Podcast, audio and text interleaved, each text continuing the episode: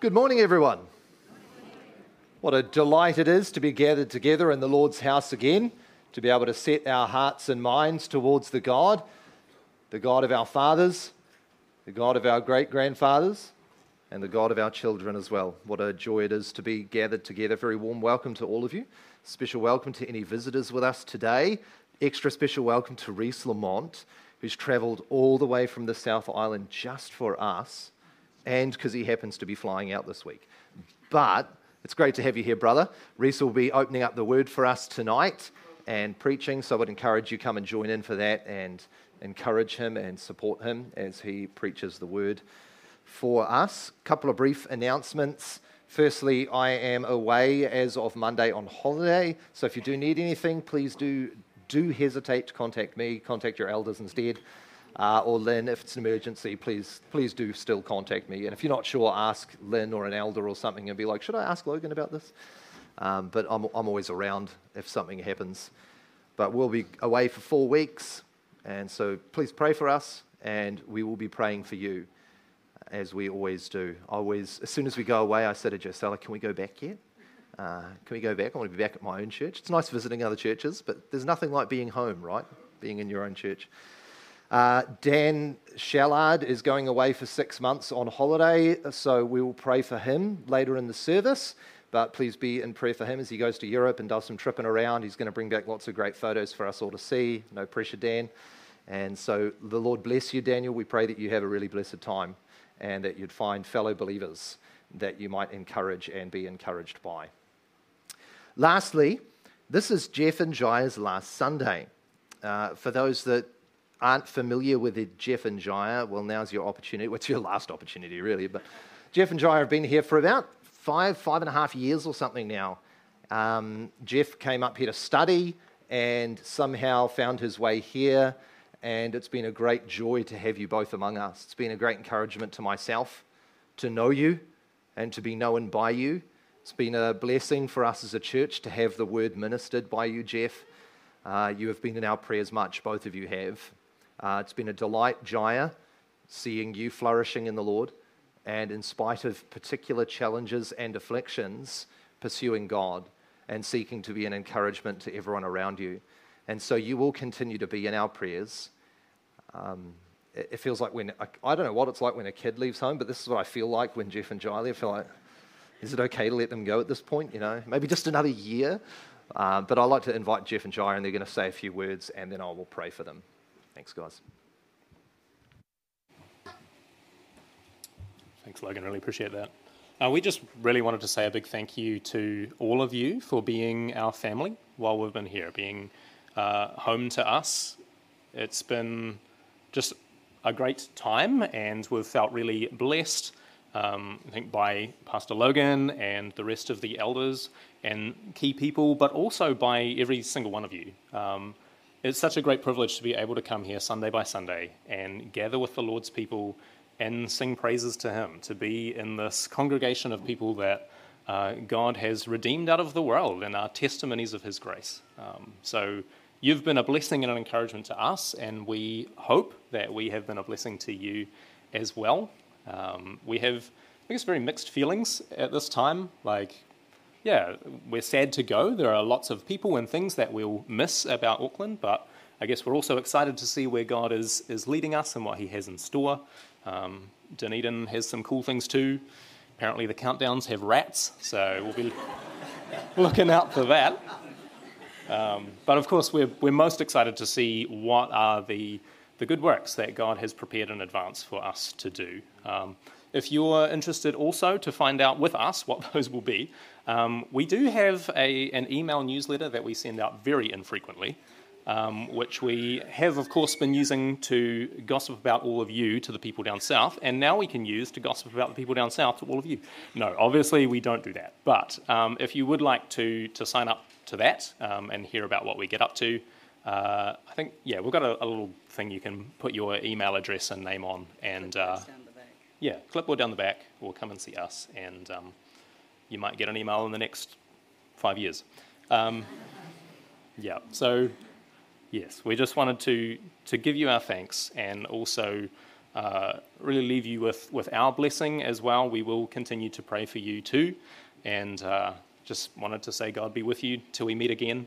Um, we're, we're fairly sure, I suppose, reasonably confident that we will be back here at least to visit in the future.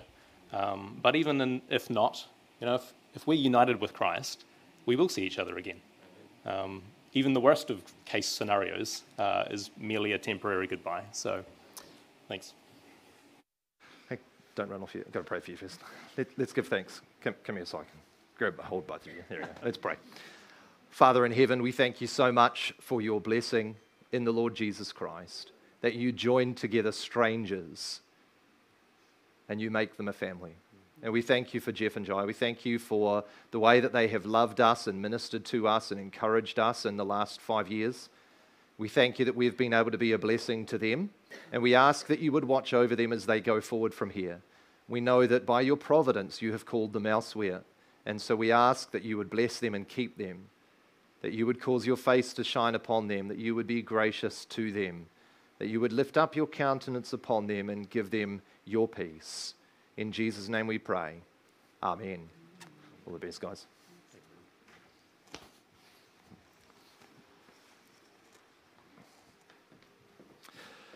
Well, brothers and sisters, we have gathered here today to worship the one true living God.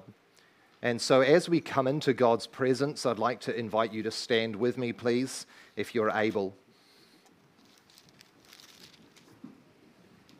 We come into the Lord's presence and the Lord, who is high and lifted up, addresses us, his people, and calls us to worship with the following words Bless the Lord, the God of Israel, who alone does wondrous things. Blessed be his glorious name forever. May the whole earth be filled with his glory. Amen and amen. And the people of God said, amen. Let's pray. Father in heaven, you have gathered us together as your people this day. Lord, you have set your face upon us. You have called us your children. You have made us new. You have justified us. You have adopted us. And so, as we come to you now, we pray that you would bless us in the beloved, bless us in the Lord Jesus Christ. Help us by your Holy Spirit to worship you with whole hearts that, Lord, we wouldn't just go through the motions, we wouldn't just follow tradition, but, Lord, we would lift up our very hearts to you today. And we would delight in you, and that you would be pleased to delight in us. Help us to behold Christ in his glory today, Father. And would you pour out your Spirit upon us with power, that we might know that you are among your people, that outsiders, as it says in Corinthians, might come in and fall down because God is among us. In Jesus' name we pray. Amen. Come, brothers and sisters, let us worship God with the words of Yet not I, but through Christ in me.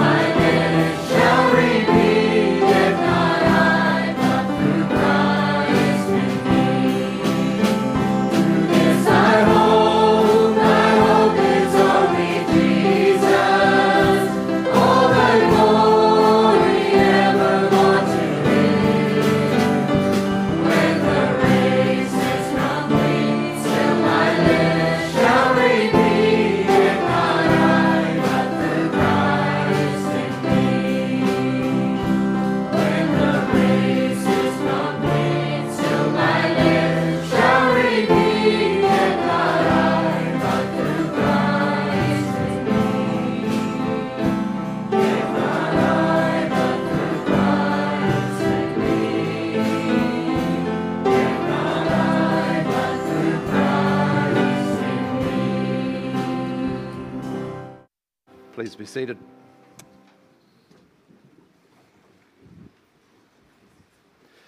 We're going to turn through to God's Word today, through to the book of Psalms, through to Psalm 106. If you're a visitor, each Sunday morning we love to just read our way through the scriptures, through the Psalms.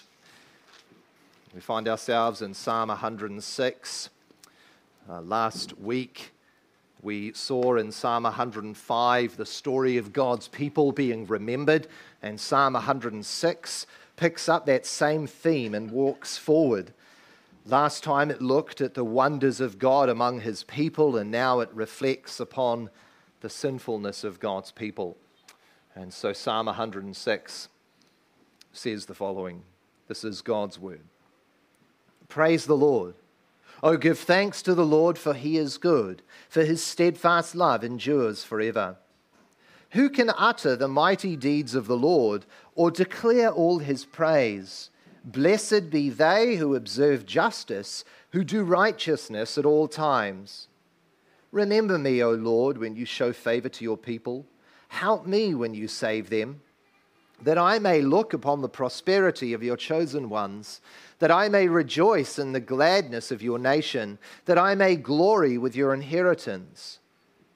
Both we and our fathers have sinned. We have committed iniquity. We have done wickedness. Our fathers, when they were in Egypt, did not consider your wondrous works. They did not remember the abundance of your steadfast love, but rebelled by the sea, at the Red Sea. Yet he saved them for his name's sake, that he might make known his mighty power. He rebuked the Red Sea, and it became dry, and he led them through the deep as through a desert, and he saved them from the hand of the foe, and redeemed them from the power of the enemy. And the waters covered their adversaries, not one of them was left. Then they believed his words, they sang his praise, but they soon forgot his works. They did not wait for his counsel, but they had a wanton craving in the wilderness and put God to the test in the desert. He gave them what they asked, but sent a wasting disease among them.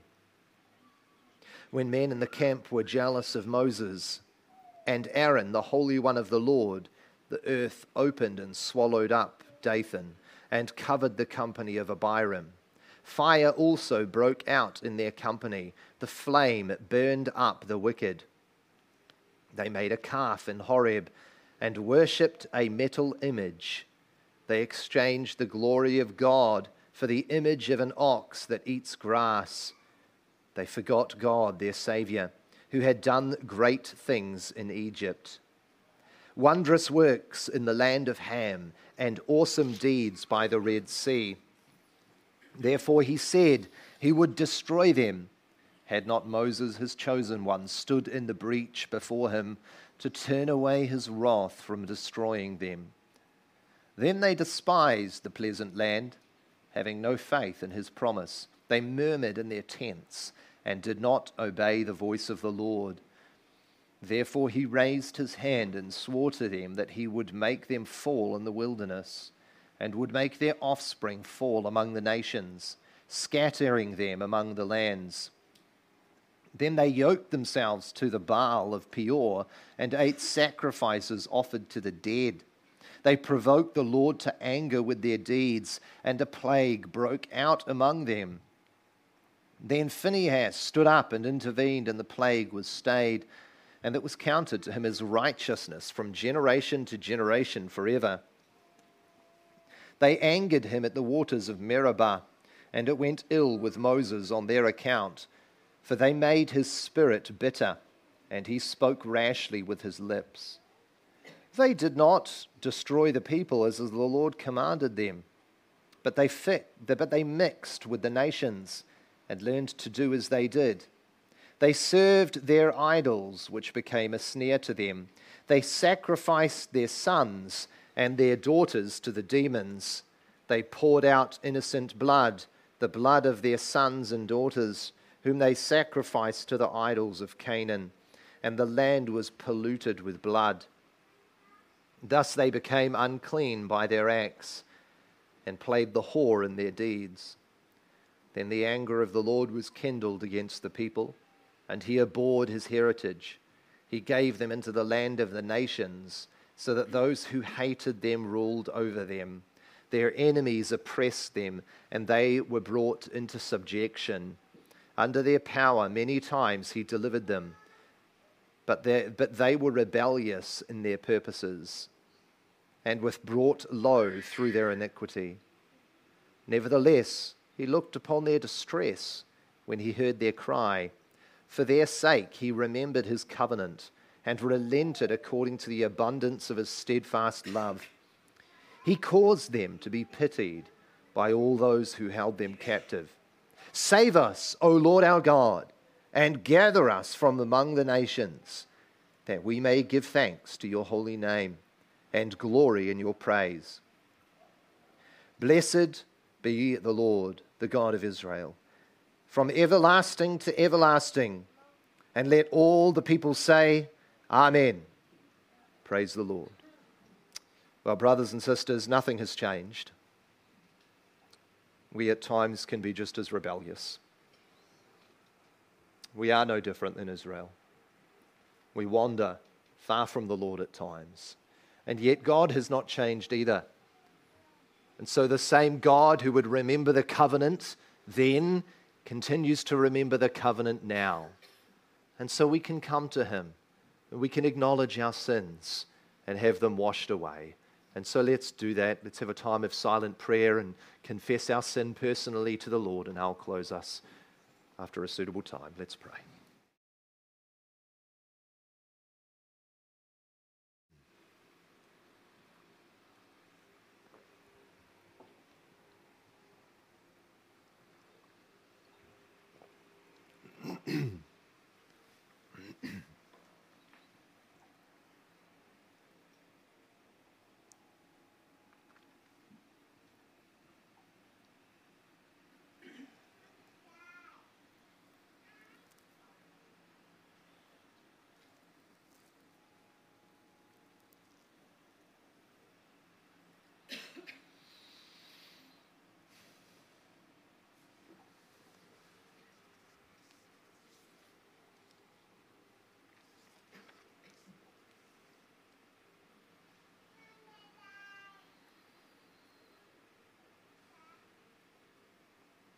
Father in heaven, we thank you that your steadfast love endures forever.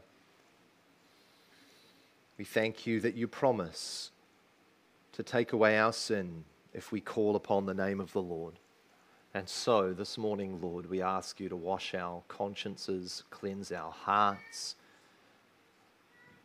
and help us to know the comfort that comes from the blood of Christ. Assure us of our salvation and set us free, that we might worship you with a whole heart, Lord.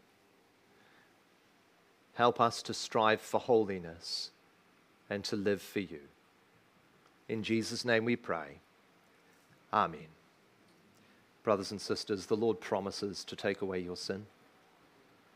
When we confess our sin, He is faithful and just to cleanse us of all unrighteousness. Believe the promise of God and know that your sins are atoned for. And let us stand and sing of that assurance with the words of living water. Let's stand and sing.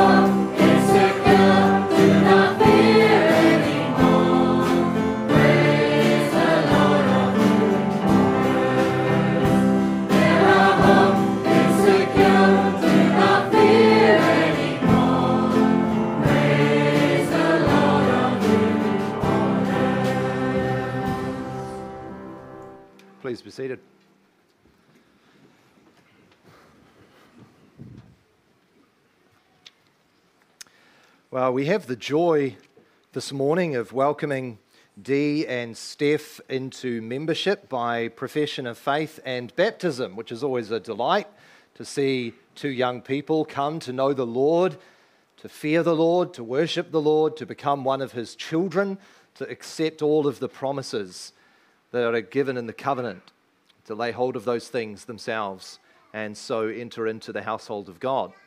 It's a joy for us all to be able to, to see baptism again and by faith to make use of our own baptisms. Your baptism isn't just applicable to you just once, but every time you remember it, every time you see a baptism, by faith you improve upon it again and you make use of it, the confession says you grow in it as you walk with the Lord. And so, this is an opportunity for every single one of us to reflect upon what we have received.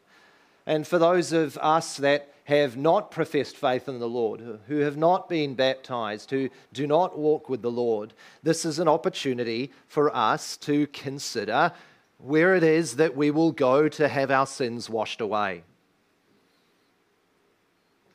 It's an opportunity for all of us who have families to consider the glory of the covenant of grace from that God who makes promises not just to us, but to our offspring, who welcomes them as Jesus did when he welcomed the little children upon his knees. And so I'd like to invite Dee and Steph to come to the front and join me up here.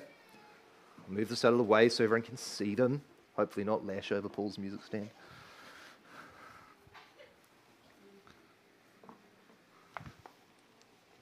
Right there. There we go. Well, Dee and Steph, praise the Lord. For those that don't know, it was about six months ago, I think, that Dee was like, Hey, can I get baptized? And we were like, Hey, that's a great idea. And we were just about to do it. And then Steph was like, Hey, can I join in too? And then Dee ended up in hospital. Praise the Lord for his faithfulness that you both stand here six months later. It's because of God's goodness that you are here. And so, in keeping with Romans 10, which says, If you confess with your mouth that Jesus is Lord, and believe in your heart that God raised him from the dead, you will be saved. For with the heart one believes and is justified, and with the mouth one confesses and is saved. And so I would ask you both to publicly profess your faith to God, but also before these people as we witness you claiming the Lord Jesus Christ for yourself. And I'd ask you to respond to the following questions. Do you acknowledge yourself to be a sinner in the sight of God, justly deserving the wrath of God, and without hope except in his sovereign mercy? Do you repent of your sins and your sinfulness and believe in the Lord Jesus Christ as the Son of God, Savior of sinners, loving and trusting him alone as the one who saves you from your sins? and provides you with his perfect righteousness. Do you believe that the Bible is the complete Word of God, perfectly revealing Christ, his redemption, and all things necessary for his people? Do you promise, in humble reliance upon the grace of the Holy Spirit, to strive with all your might to live as becomes a follower of Christ? Do you promise to give yourself wholeheartedly to the Church of Christ, to submit yourself to its authority and discipline, and to exercise your gifts for its purity, peace, and praise? Congregation, would you please stand? I would ask you also, if you are members of this church or a part of this family, to make oaths and vows to these two people and before the Lord I'd ask you to respond to the following three questions with the words on the screen. Do you promise to receive Dee and Steph in Christ? Do you promise to love, encourage, and support them by teaching and living out the gospel? Do you promise to give them the strong support of God's family in fellowship, prayer, and service? People of God, what is your answer?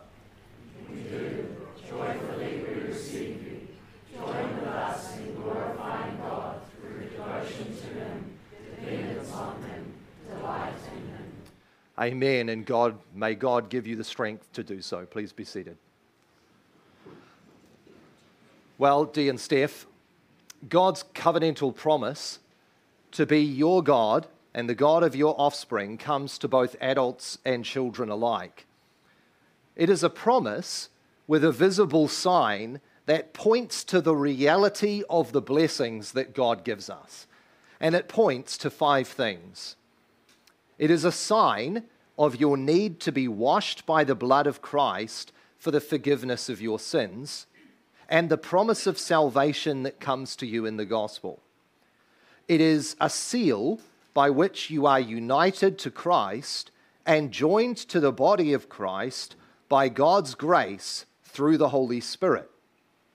It is a means by which you are nourished and strengthened to live for God in this life. It is a pledge by which you can be assured of God's goodness, grace, and fatherly care. And it is a call to live faithfully as one who has been set apart by God for himself. And as we come to witness this sacrament and receive it, let us pray that God might cause a blessing to be upon it. Let's pray. Father in heaven, we thank you that indeed you are with us, that you are among your people, and that you are pleased to bless us in the covenant of grace. That you give us outward signs, outward pictures that confirm the promises that you give us in your word. And so we pray now, Lord, that as we baptize Daniela and Stephanie, that, Lord, you would cause this simple water by your Holy Spirit to apply all the benefits of the covenant. That, Lord, they might grow in grace, and that each and every one of us, by faith, may lay hold of the promises again. In Jesus' name we pray. Amen. Oh, can I ask you both to kneel here, side by side? Daniela Papenfuss, I baptize you in the name of the Father and the Son and the Holy Spirit. Amen. And Stephanie Papenfuss, I baptize you in the name of the Father and the Son and the Holy Spirit. Amen. Please rise. And can I ask the elders to please come forward and welcome them into the church on behalf of the congregation?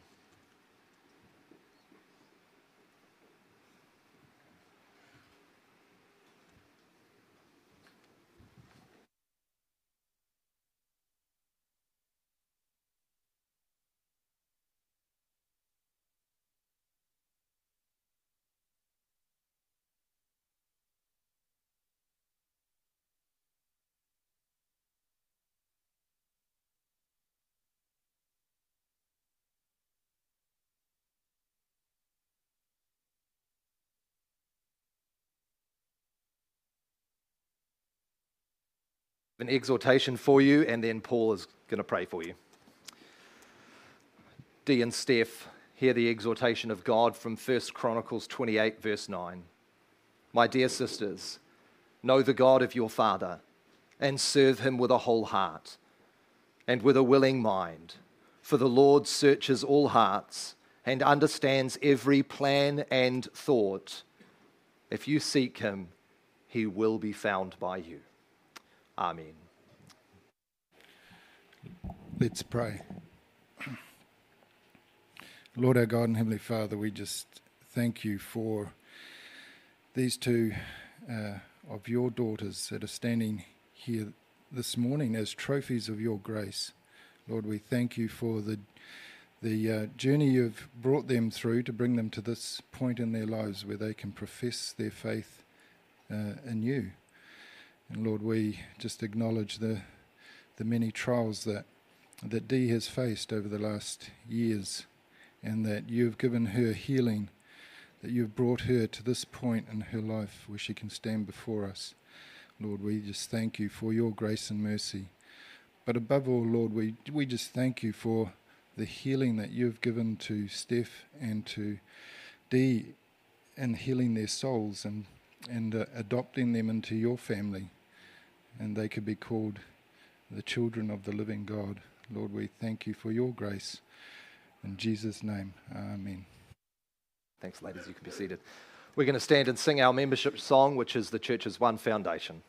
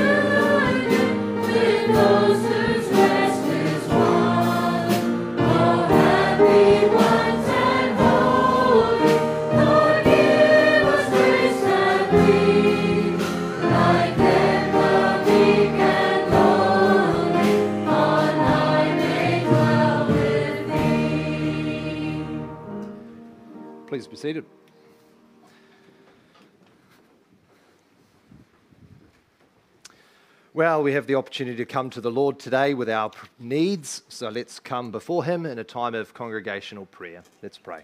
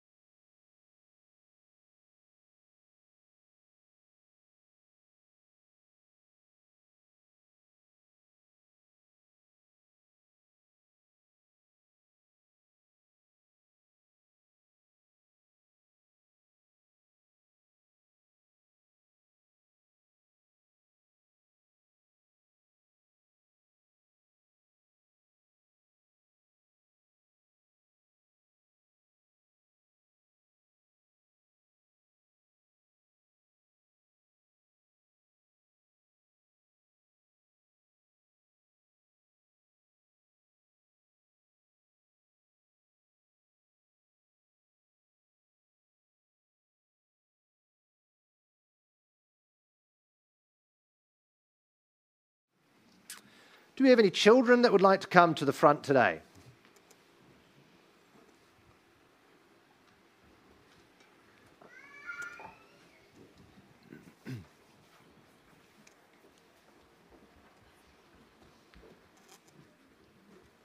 Oh, there's heaps of seats down there, then, guys.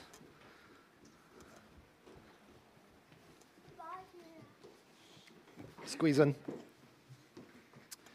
Well, children, who likes birthdays? Yeah, what's great about birthdays? Yeah, yeah. Presents, that's right. What else is good about birthdays? Eating cake. That's right. Birthdays are great, eh? And you get that cake that's covered in like 50 litres of sugar and food colouring, and then you bounce off the walls. What do you, do you like birthdays? Yeah, birthdays are great, eh? Birthdays are awesome. Your presents. Presents are beautiful, you know. And you know what your parents really love is when they give you a present and you open it up and you go, ah, you get into it, you get the present, you go, oh, and then chuck it over there and, th- and then get the next one. Your parents love it when you do that, eh? No? What would your parents like you to do? Yeah. That's right. You'd be really happy that they gave you something. Say what? That's right. Say thank you. That would be a good idea, eh? Run up and give them a big hug and be like, oh, thank you so much for my new socks, Nana. I love new socks. And you give her a big hug. Oh, thank you so much. Socks are my favorite. She even put little buttons on the toes. She knows you want to wear them with your sandals, you know, in your favorite color, lilac. Not that I know what lilac is, but lilac. And yes, and you put these socks on and you run up and you give her a big hug. And even if you don't really like the socks, you say, Thank you so much. It's amazing. You see, you've been blessed with something, haven't you? And so you want to show thanks, you want to show appreciation. You're not going to worship her because, you know, she's a person. But when God gives us good gifts, what should we do to him? What do you reckon? Yep. Same thing, that's right. We can thank Him, we can show Him our appreciation, and we can worship Him. And in our passage today, we're going to be looking at the amazing things, some of the amazing things that God has done for us. And we're going to think about how that might help us to worship Him and love Him all the more. Because we have been blessed so much by our God and by our Father. And so let's, let's pray. Let's ask God to help us do that because sometimes we can forget what He's done for us. So let's pray. Father in heaven, we do thank you that you've blessed us with so many different things. And we ask that you'd help us never to forget, but to come back to you over and over and over again and to show us, to show you our gratitude. Lord, we think of those 10 men that Jesus healed, and only one came back to thank him. And we pray that you'd make us like that one. In Jesus' name we pray. Amen.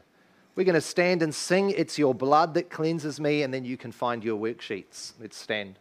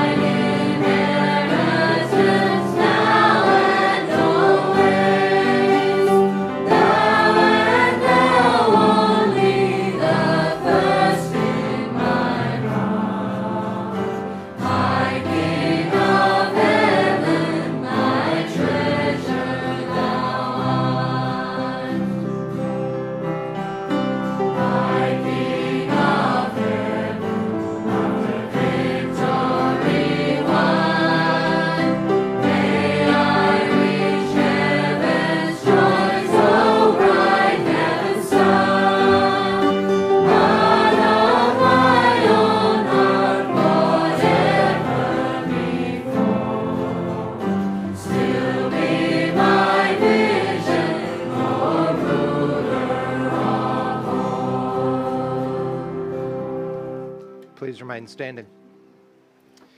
We're going to dedicate the offering to the Lord, so let's just bow our head in prayer. Father in heaven, we thank you so much that you bless us with so much. And Lord, as we bring back to you just a portion of what we recognize as already yours, we ask that you would receive it from our hands and that you would use it for the sake of the kingdom of God and for your glory. Help us to have cheerful hearts and to give by faith and trust. In Jesus' name we pray. Amen. Please be seated. If you have your Bibles with you this morning, we're turning through to the little letter of Titus. Little letter of Titus. Uh, for the sake of our visitors, we've been working our way through the book over the last few months, just doing a very slow meander through the book. We find ourselves drawing towards the end, chapter 3. Uh, the, the other brothers will finish the book off while I'm on holiday. And Lord willing, I'm thinking at this stage we'll turn to a gospel after this and do a fast walk through a maybe Gospel Luke or something like that. But pray that the Lord would lead us to the right place. But we're turning through to Titus chapter 3. We're going to be looking at verse, uh, verse 5 6 and 7 of chapter 3. But let's read through from verse 1 to 11. This is God's holy and inerrant word for you today.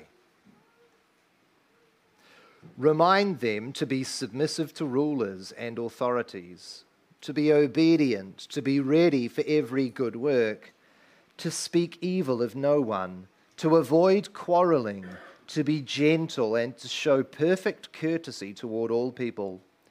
For we ourselves were once foolish, disobedient, led astray, slaves to various passions and pleasures, passing our days in malice and envy, hated by others and hating one another. But when the goodness and loving kindness of God our Saviour appeared, he saved us not because of works done by us in righteousness, but according to his own mercy, by the washing of regeneration and renewal of the Holy Spirit, whom he poured out on us richly through Jesus Christ our Saviour, so that being justified by his grace, we might become heirs according to the hope of eternal life.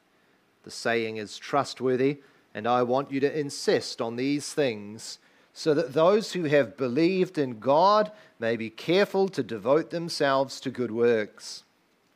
These things are excellent and profitable for people, but avoid foolish controversies, genealogies, dissensions, and quarrels about the law for they are unprofitable and worthless.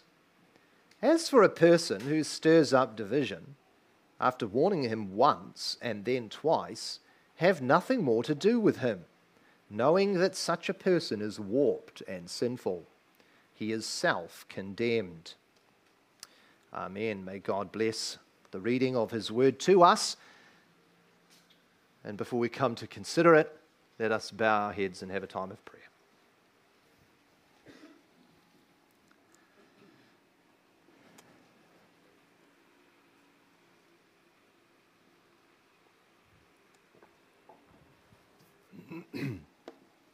Father in heaven, we thank you that you have spoken through your Son, and we have heard his voice.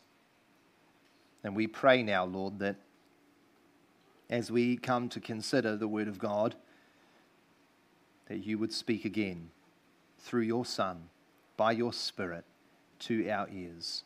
We pray that, like the churches in Asia, that we would see Christ publicly portrayed as crucified in our midst. That, Lord, we might behold the glorious blessings that you have bestowed upon us, and that we might be lifted up to worship. Help us to see and hear, Lord. For without your Holy Spirit illuminating the word, we will be left dry and barren.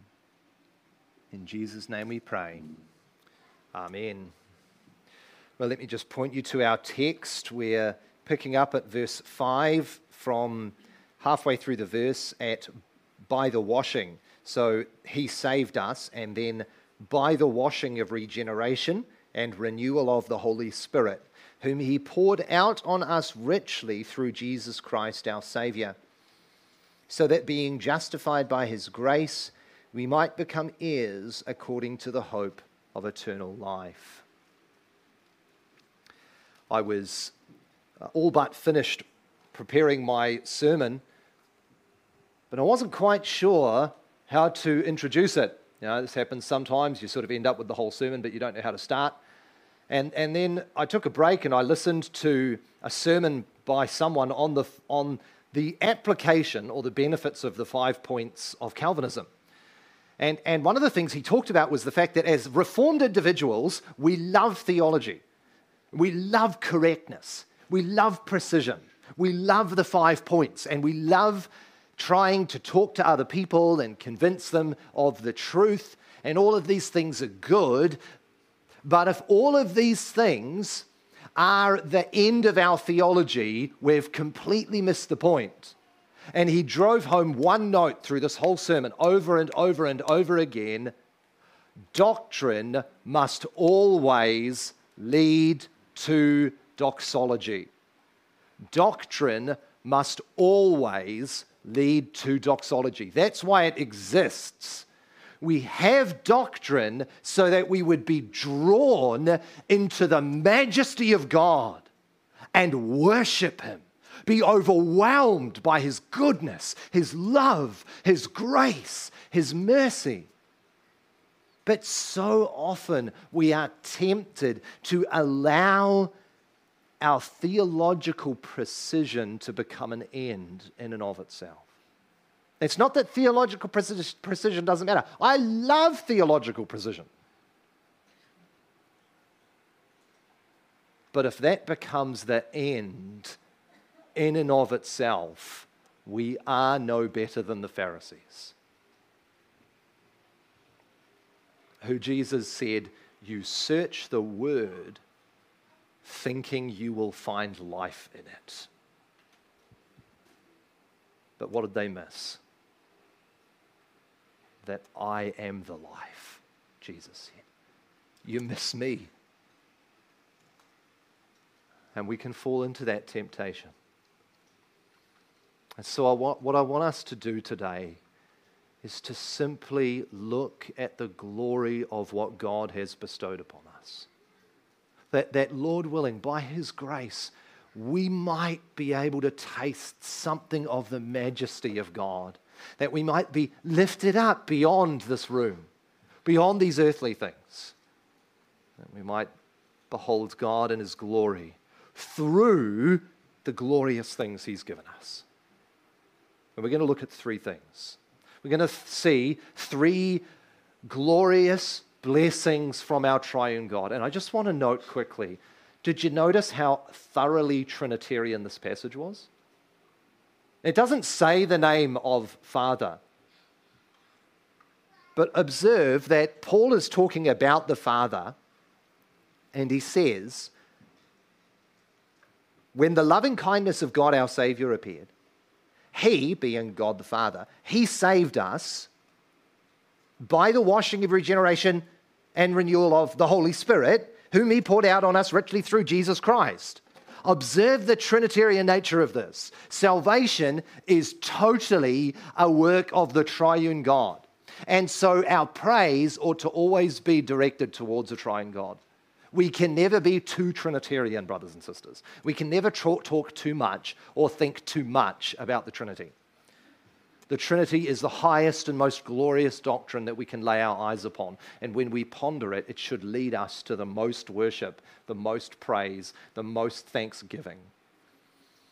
Let us see what this triune God bestows upon us. I want us to look at three simple things. He bestows upon us regeneration justification, and adoption. Three glorious, deep, and yet simple truths. So, firstly, he bestows upon us regeneration. The Apostle Paul says, by the washing of regeneration and renewal of the Holy Spirit, whom he poured out on us richly through Jesus Christ our Savior. Now, some authors would argue that washing of regeneration is a reference to baptism, but that the way the Greek is, is structured, it, it, seems to point in the direction of the washing of regeneration and the renewal of the Holy Spirit to be two ways of stating the same thing, speaking about the renewing of man, speaking about one of the profoundest changes that ever takes place on the face of the planet. You know, they've got those cheesy TV shows where maybe you like them and they're not cheesy for you, but you know what I mean? The cheesy TV shows where they do a makeover of a person or a house or something, and then they have the big reveal. Oh, and everyone's very excited. Far more marvelous than that. Ma- Martin, um, Ma- oh man, my brain. One author said, forgotten who, as the writer to the Hebrews would say, a author once said, there is no profounder change in the universe than the change which is described as regeneration. Lloyd Jones, there we go. Lloyd Jones said that. Stephen Charnock would say, Regeneration is a universal change of the whole man. It is as large in renewing as sin was in defacing. Remember last week, Sunday morning, when we looked at the horrible depravity of our nature? And how thoroughly it works its way out in every single part of us?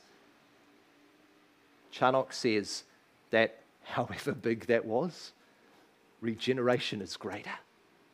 It's more glorious. It's more spectacular. It's more thoroughly worked out than the sin in the depths of your heart. So, why is it necessary? Why, is, why do I need to be regenerated? Why do I need to be renewed? As Paul says. Well, let me remind you of verse 3 that we looked at last week. We ourselves were once foolish, disobedient, led astray, slaves to various passions and pleasures, passing our days in malice and envy, hated by others and hating one another.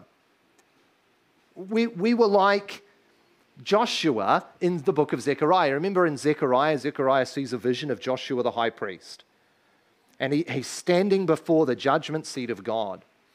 And the high priest always had to have what? Clean clothes, right? He wasn't allowed to have unclean clothes. He had to wash at the entrance of the temple and put on his priestly robes before coming into the temple. But there he stood in filthy garments, we're told. And Satan stood beside him, accusing him, rightly so, because he was standing before God in a godless way, in a way that was worthy of judgment. And there he stood in his filthy garments That's you and I, brothers and sisters. We are by nature unclean. We are by nature dead, spiritually blind, and we cannot and will not and do not want to turn to God and live.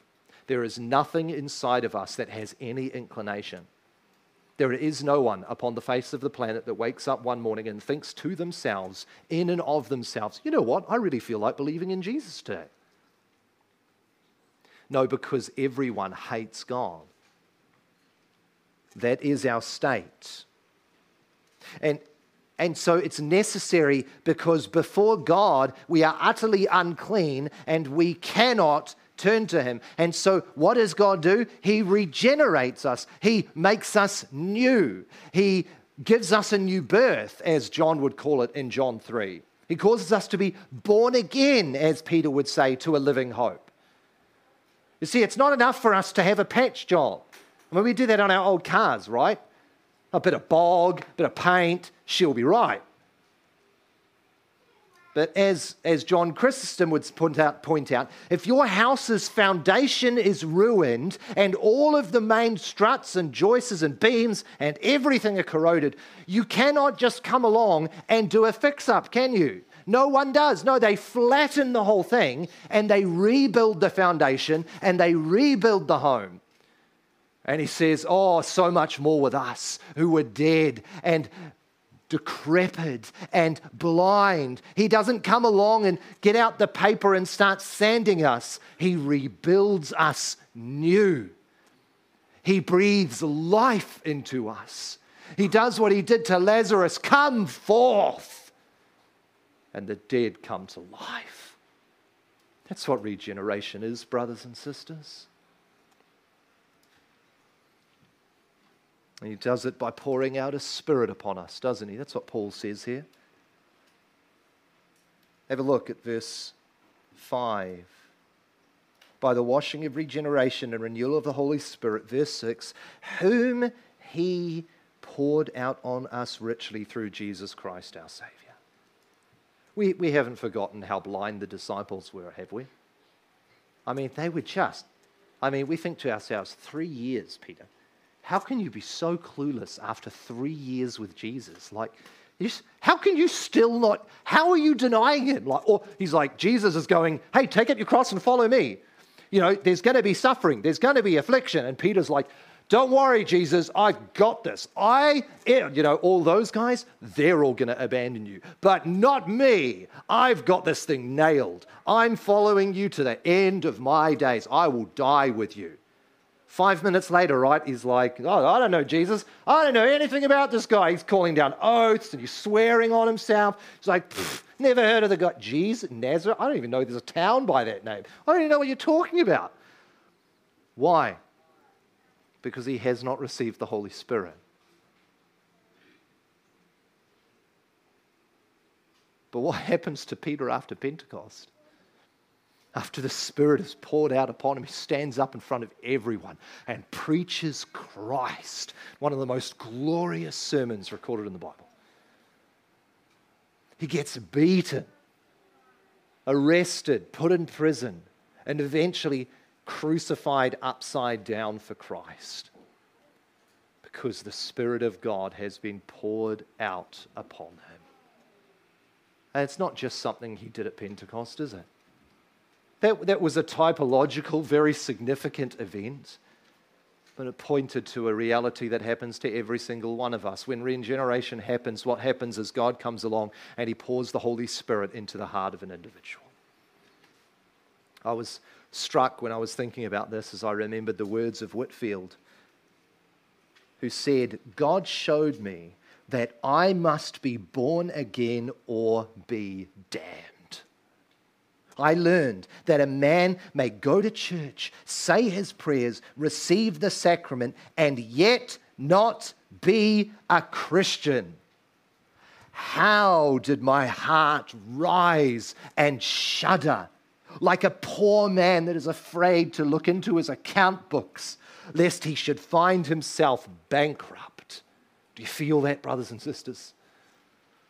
I addressed the God of heaven and earth and said, Lord, if I am not a Christian or if I am not a real one, for Christ's sake, show me what Christianity is, that I might not be damned at last. And God soon showed me a ray of divine light that was instantaneously darted upon my soul. And from that moment, but not till then, did I know that I must become a new creature. And he does it. We've seen it evidenced here today, haven't we? That God pours out a spirit into the hearts of men and women and makes them alive. And we are the living testimonies, are we not? That God gives grace by his spirit. Westminster Confession summarizes it this way. It says, God is pleased in his appointed and accepted time effectually to call by his word and spirit out of that state of sin and death in which they, are by nature to grace and salvation by Jesus Christ, enlightening their minds spiritually and savingly to understand the things of God taking away the heart of stone and giving unto them a heart of flesh. Let me point you to four simple applications. Firstly, if you're an unbeliever here today, you have one hope, and that is that Christ would give you a new heart. Cry out to God like Whitefield and say, Make me new. Make me a new creation. Make me a new creature. And if you're a believer here today, if you're a believer here today, don't return to your filth. You know, like the proverb, like a dog to its vomit, the fool returns to its folly. You've been cleaned, you've been washed, you've been made new don't return to the mire from which you came. Thirdly, give glory to God. Did you make yourself alive? We can't raise ourselves. I buried Edna yesterday. She can't make herself alive again. One day God will, but she cannot make herself alive. So give praise to God if you are alive today because it's by His grace that it took place. And fourthly, pray. Brothers and sisters, fall upon your knees because we cannot save anyone. This is why we're having a week of prayer, brothers and sisters. This is why we have prayer meetings. Because we can't save anyone. We can't do anything. We are helpless unless God is pleased to work. The only way anyone's getting saved, the only way we're getting any more baptisms is if God moves. And so we must be upon our knees every day, pleading with God to work and move in our midst. Do you have loved ones that you want to be saved? Do you have friends? Do you have work colleagues? Yes, share the gospel with them. Yes, give them tracts. Yes, give them the word. But pray God delights not in the death of the wicked. So, firstly, God does this glorious work of regeneration, and we are living testimonies of it. But secondly, God does the work of justification. The Father justifies. Have a look at verse 7. So that being justified, being declared righteous, it's passive. God, the Father, declaring us righteous in Jesus Christ. Martin Luther, well, tradition says, I don't know if he actually said it, I couldn't find the actual quote, but it's said that Martin Luther once said to his congregation, I have preached justific- justification by faith so often, and I feel sometimes that you are so slow to receive it that I could almost take the Bible and bang it about your heads. It's the theme of every gospel preacher, isn't it? We love to talk about it. Reformation weekend, and we love to talk about being justified by faith and that God declares us as righteous. It's a glorious theme, right? It's a theme written upon our hearts. Who doesn't love to think about the righteousness of Christ accredited to their account? That in spite of all of our brokenness, in spite of all of our wickedness, He would count us as righteous. Why? That's simple, right? It's like we saw last week. Spurgeon said, The reason we can't save ourselves by works is because we don't have any. The reason he had to justify us and declare us righteous was because we were unrighteous. We weren't just a little bit wrong. We were totally, thoroughly, and completely bankrupt spiritually.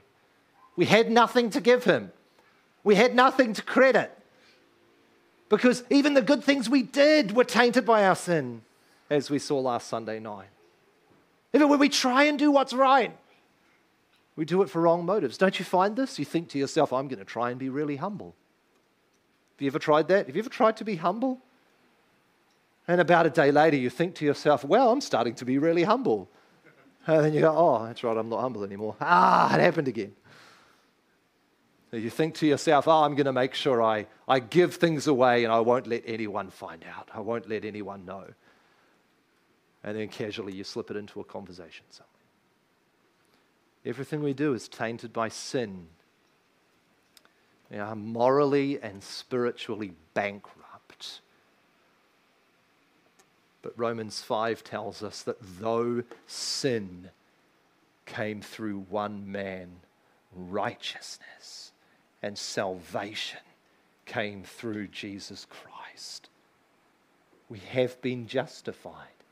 We have been made righteous, declared righteous.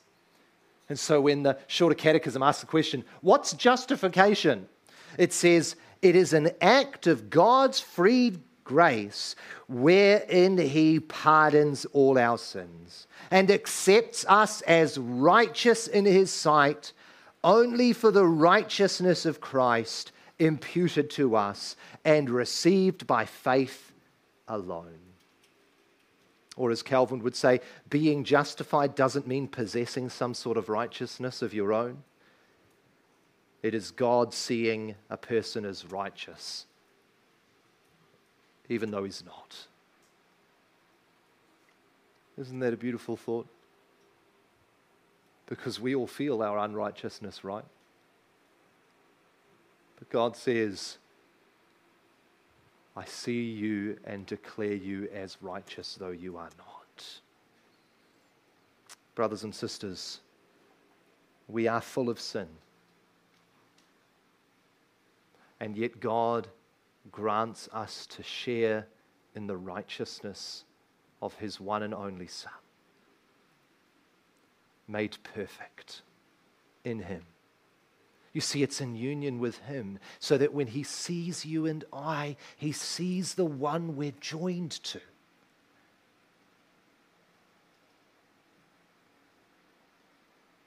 Much like you don't, you don't so much love your husband's favorite sweater as much as you love the one who wears it, right? And so he loves us and he makes us righteous because of Christ. It's a glorious blessing. And so, if you're an unbeliever, you've got to ask yourself the question what am I going to do with my guilt?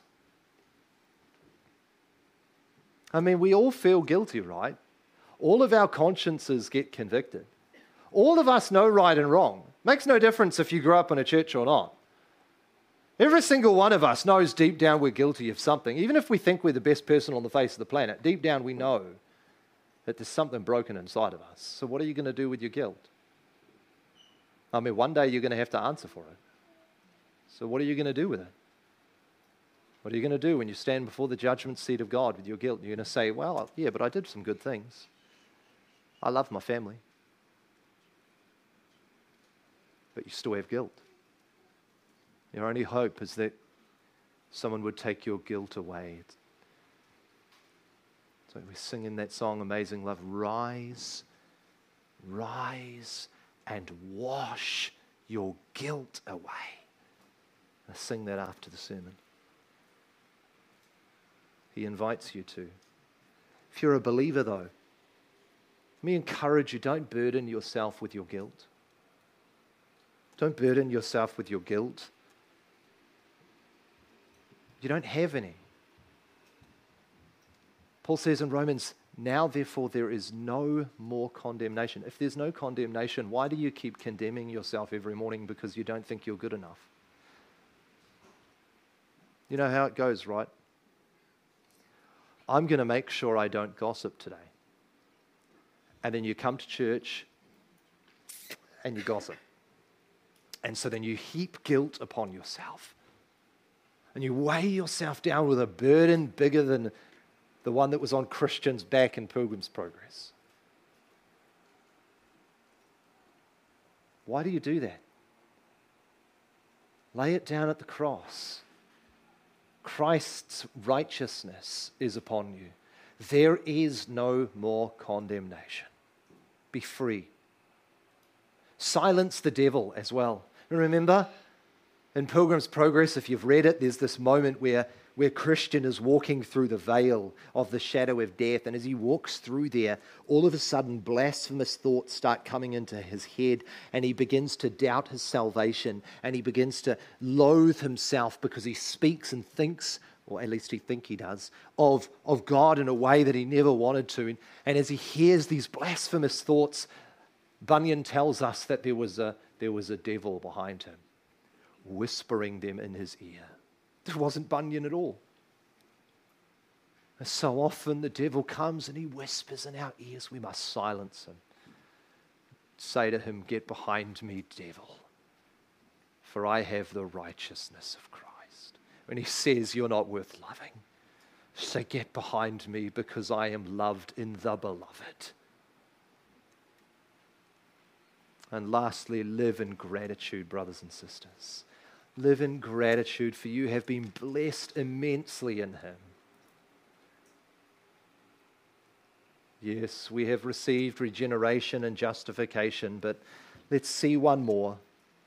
We have received adoption. You might say to yourself, where do you see adoption? Well, Paul says, being justified by his, by his grace, we might become heirs according to the hope of eternal life. Non biological children don't receive an inheritance, right? I mean, you, you might really, really like your kid's best friend. Like, really like them. Maybe even more than your own children. No, I'm joking. But you might really, really like your children's friends. But they're not in your will, are they? But, but what if, look, make it really easy and applicable here. Uh, Jeanette and Steph live in one of the other person's house pretty much 24 7. Okay, so they're either at my house or at the Papenfuss's home 24 7. They just bounce back and forth. Every once in a while, we make them take a break. But let's imagine that all of a sudden Josella and I died. God forbid, but let's just imagine and the Papenfuss family adopted Jeanette. all of a sudden she would become an inheritor of their will. She would be an heir. She would be treated with the same rights and privileges as every one of the Papenfuss children. That's why I say the third blessing in this passage is adoption, because we are heirs of the hope of eternal life. Paul would say elsewhere, we are heirs of God and co heirs with Christ. Why? Because we are children of God. Now, we love to talk about justification, don't we? I mean, we really love to talk about justification. You know, adoption, Packer said, is the highest privilege that the gospel offers. Higher even than justification. Do you know that? That your adoption is the greatest privilege that can ever be bestowed upon a person. I mean, it's one thing to be welcomed, right? It's one thing for God to pardon your sin and to welcome you into his kingdom as a citizen. It's something else completely for God to say, I'm going to make you my child, and all of my riches, all of my blessings, all of my inheritance, you will share in. You will be blessed with. I'm not talking just a little bit. God's riches are infinite, His blessings are eternal. He shares them between you and Christ. You think about that? You're a co heir with Christ. We're not just co heirs with one another. And then there's Jesus. We're co heirs with Christ. I mean, Christ's inheritance gets shared with you. Isn't that profound? who am I to share in the blessings of Christ? I know they're infinite and therefore they're not limited, but still, what a blessing to be made brother of Jesus. that You can look up to Jesus and say, My brother. You can look at the Father and say, My Father. Remember those beautiful words in John 21 when, when Jesus is raised from the dead and Mary comes to him and she falls down at his feet and grabs hold of him. And Jesus says, Go and tell the disciples I am going to my Father and your Father. Just ignore the cat. My Father, yes, there's a cat in the room. It happens all the time. We've all seen cats before, so we can just quietly ignore it and carry on. God is the creator of cats as well. My Father and your Father, he says. That's how Jesus views you. And so John Owen would say adoption is the authoritative translation of a believer by Jesus Christ from the family of the world, the flesh, and the devil into the family of God with his investiture in all the privileges and advantages of that family. Brothers and sisters, there is a day coming in glory where one day someone will stand up. I don't know who, someone will stand up and they will say, Let us read the last will and testament of God before all of humanity. And he will open it up and God will read forth Logan Hargott receives my inheritance and you, and your name will be there in the Lamb's Book of Life if you're a believer today. And He will read your name out and say, This one is one of my children. He will inherit, she will inherit from me all of my blessings. And they don't just come then, they come today. He gathers you up in His arms. Do you remember what I said to the girls this morning? At baptism is a sign, a promise of your Father's care. That He will tenderly take you in His arms and minister to you by His grace and treat you like a child. Don't you remember? Have you forgotten what it's like to hurt yourself and run into your parents' arms? With all the brokenness. Or to gather your own children in your arms. Or if you never had a parent or a child, to see someone else do it. Oh, you can run into your Father's hands. You can cry out, Abba, Father. I heard the story of a minister who went to Israel to view the promised land. And as he was walking down the road one day, he heard from the background, Abba, Abba, Abba, Abba. And he turned around. We don't think about these things as being regular words, right? He turns around and he sees a little five something year old child running behind his father. You know what it's like when dad's in a hurry? and the kid's like getting dragged behind the kid, uh, behind the dad, and the dad's like off in the, into the distance.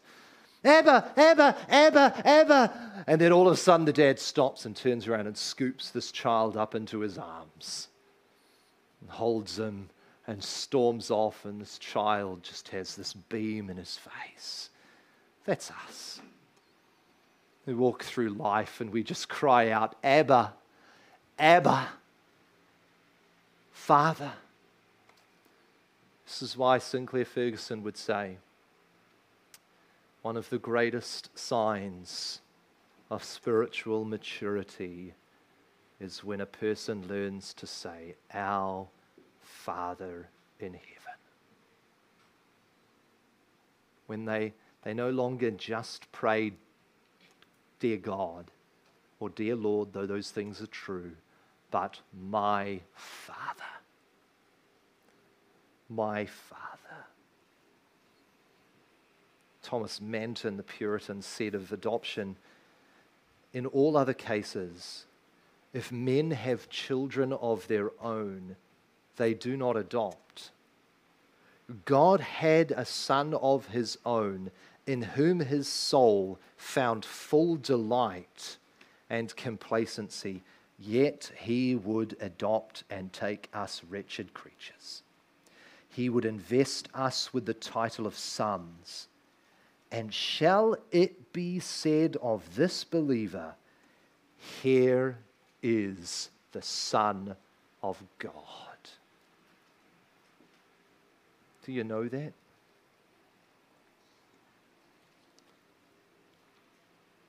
Believers, learn to call him Father.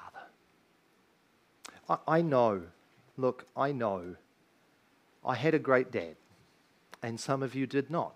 I know that. Some of you didn't have dads, some of you had mongrels for fathers. I know. And some of you really struggle with even the idea of thinking of God as Father because of the pain you have endured. Don't let a sinner steal the glorious gift of God to you.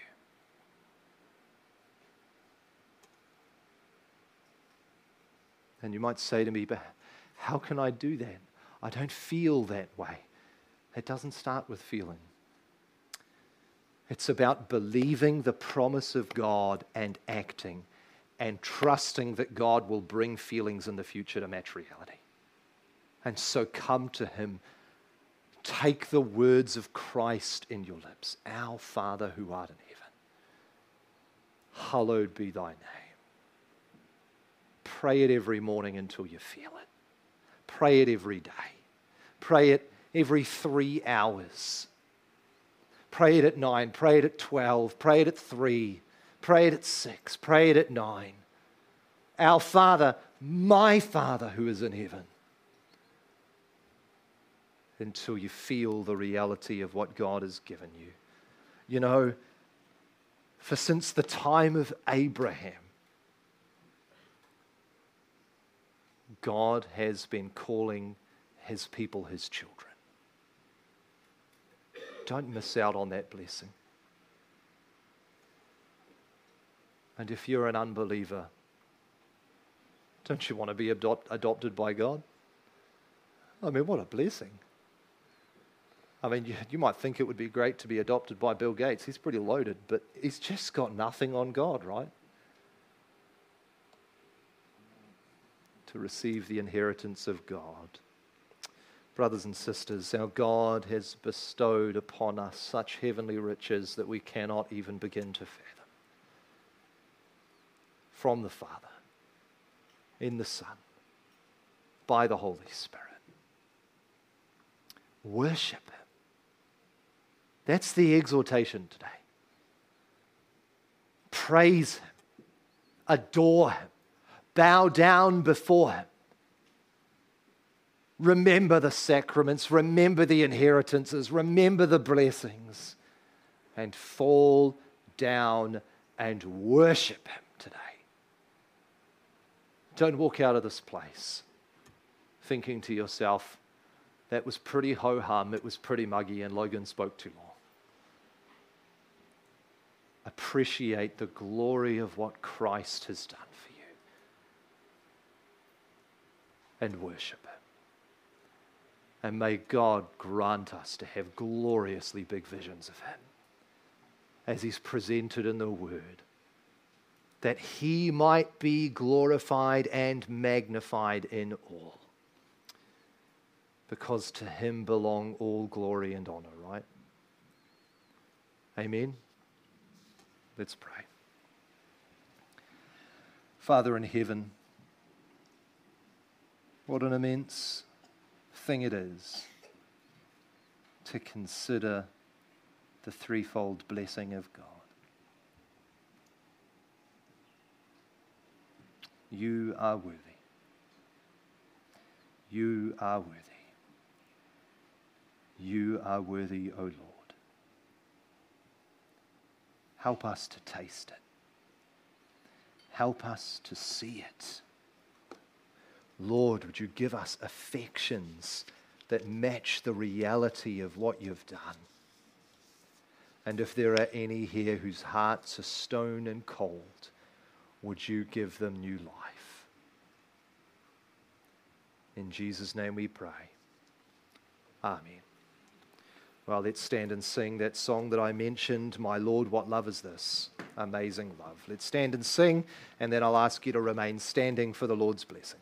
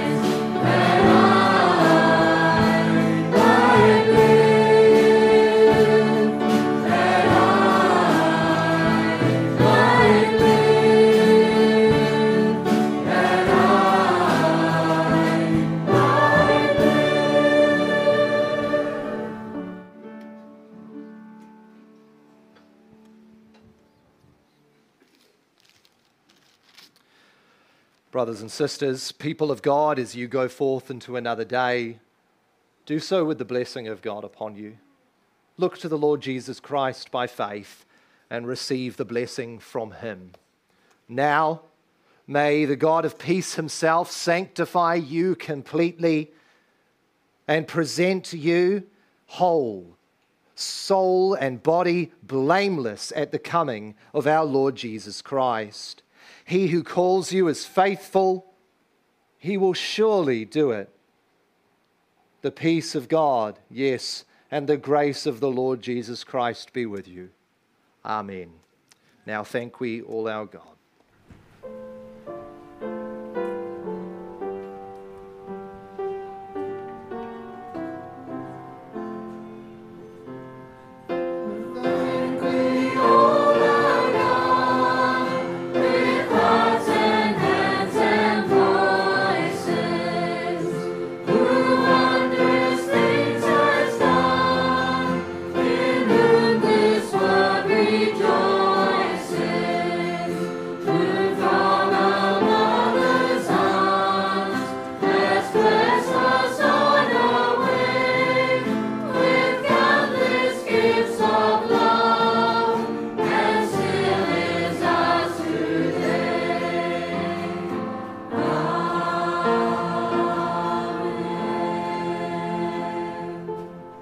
Brothers and sisters.